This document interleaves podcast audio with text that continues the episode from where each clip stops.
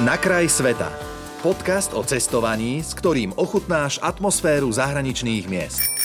Všetko o miestnej kultúre, jedle, tradíciách, ale aj praktické tipy a rady, s ktorými sa vo svete nestratíš. V rámci rubriky Na kraj sveta s rádiom Melody sa tento raz s Marcelkou Hidegetiovou vyberieme, no čo si budeme hovoriť, poplavíme sa na Antarktídu. Ahoj, vítajú nás. Je to pravda, ahoj.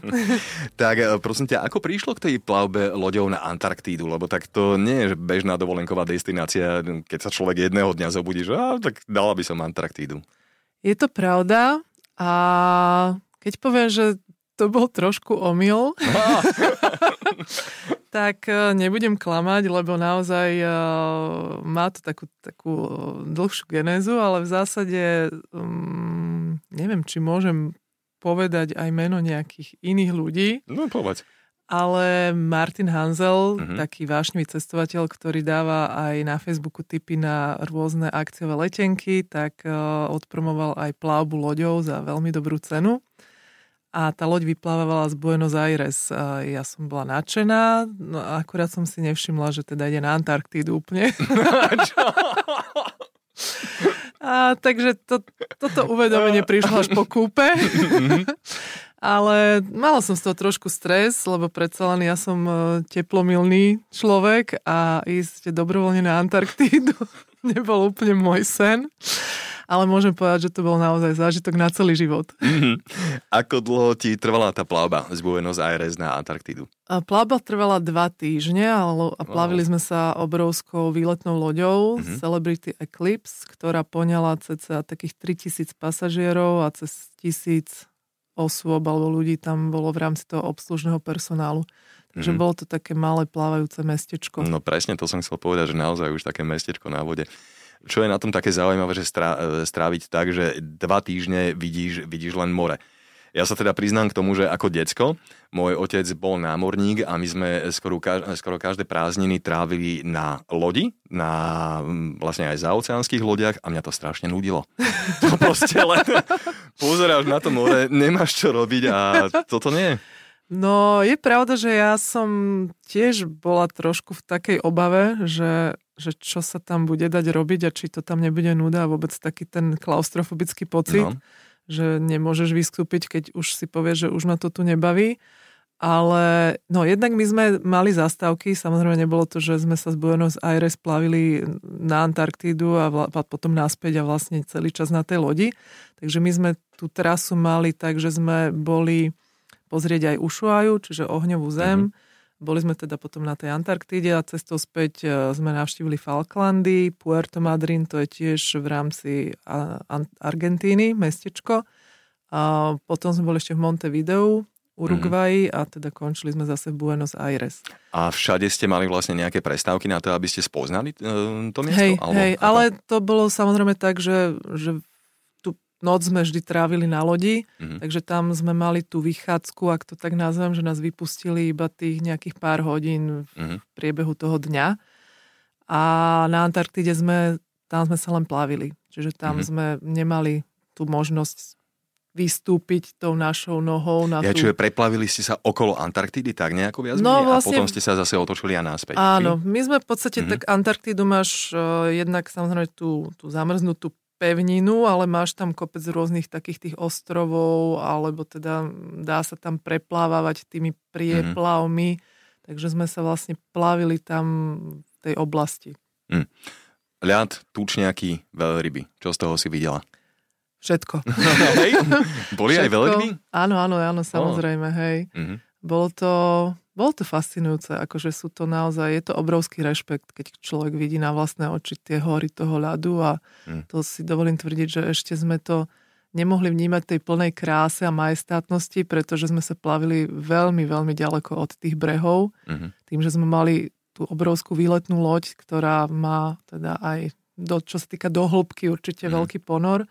Takže z hľadiska bezpečnosti my sme nemohli ísť veľmi k tým brehom ale tak či tak to bolo obrovské niečo, bol to proste zážitok. Mm. A musím povedať, že ja osobne prvú noc, ktorú sme sa plavili teda už na Antarktide, tak som trošku mala aj tak, také divné pocity a som myslela Prečo? na ten Titanic a na, aha, aha, a na to, keď človek vyšiel z kajuty na ten balkón a tam bolo tá, tá, tá mrazivá zima, ten mrazivý chlad, tak vyslovene tá vôňa tej zimy, tak mi to evokovalo fakt tento film. A Počúvaj, že na Antarktide, že, že minus 92 stupňov namerali. Však no, to je čisté šialenstvo. To áno, ale to je samozrejme už tam, kde Hej.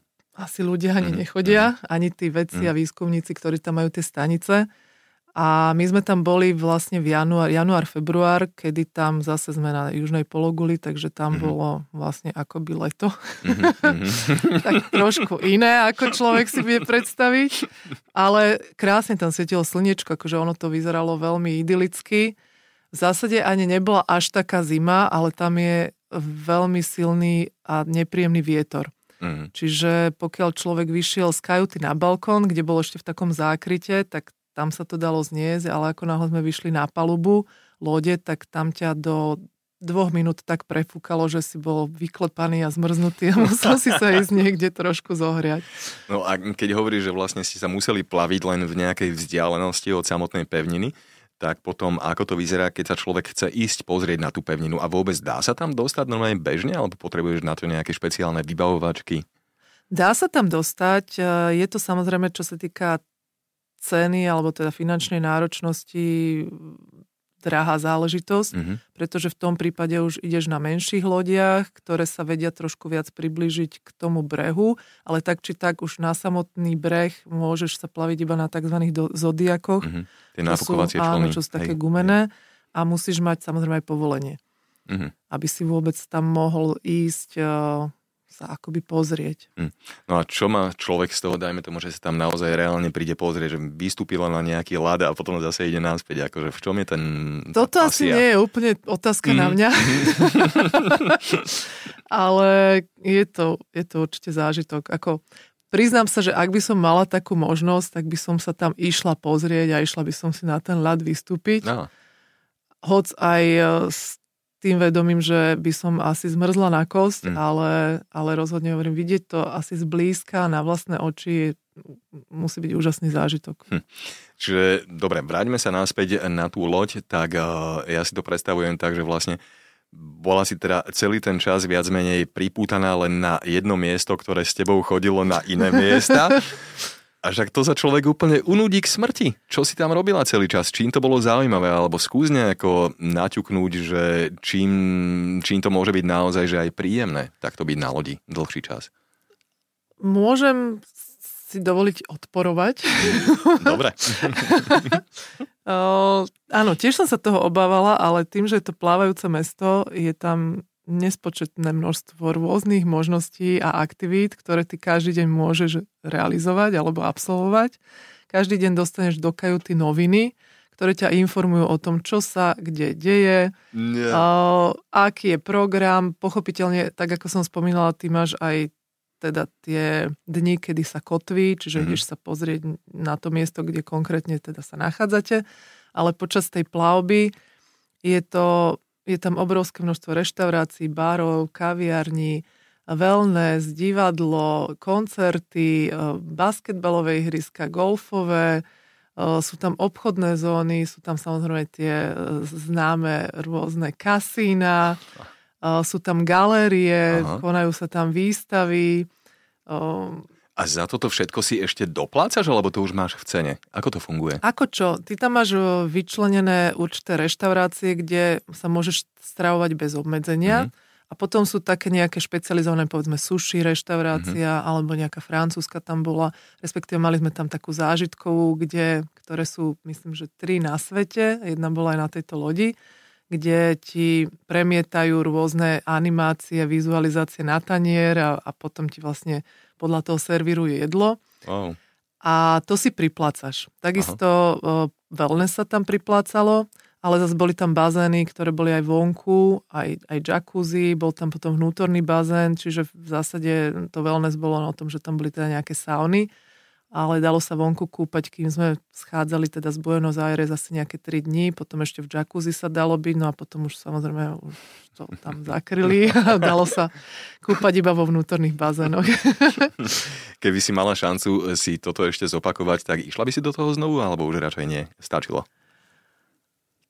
Tá výletná loď, ja osobne si myslím, že napriek tomu, že to bol teda kúpené trošku omylom, tá, ten itinerár, ktorý som absolvoval, bol asi naj, najlepší možný pre mňa na mm-hmm. tento druh akoby plavby, pretože je to veľmi pestré cestovanie, mm. ale trošku povrchné na môj vkus. Mm. Hej. Čiže ja už keď niekam prídem, tak som rada, keď si to miesto môžem pozrieť tak viac v kľude, môžem si tam viac do detailov ísť.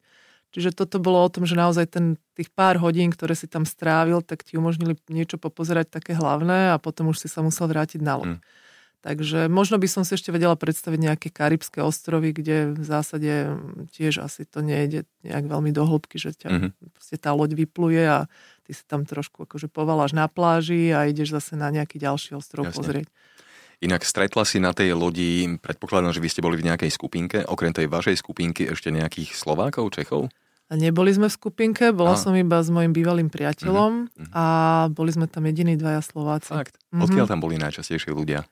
Vieš čo, no ešte to bolo také paradoxné, že my sme tam, my sme vlastne priplávali alebo vrátili sa odtiaľ 21.2.2020 a pár týždňov na to začala korona vo veľkom zúriť mm-hmm. a nás mhm. zavreli. Vlastne po nás išiel ešte jeden turnus s touto loďou. A Ktorý sa plaví doteraz, nie? Myslím, že sa vrátili. a, a to bolo vtipné, že my keď sme robili check-in, keď sme sa išli nalodiť, tak sa nás ten recepčný, alebo neviem ako ho nazvať, pýtal, že či sme prišli do, že musí teda takú otázku vzhľadom na situáciu aktuálnu, že či sme prišli do kontaktu s nejakými Číňanmi mm-hmm. a on tam mal papier, kde mal vypísané, že k aké národnosti, že koľko ľudí, podľa toho aj viem, že sme boli jediní Slováci, mm-hmm. my dvaja. Boli tam ešte štyria Češi a ja som sa tak náhla cez ten pultík a mal tam tých Číňanov, ja neviem, možno okolo 100, hej.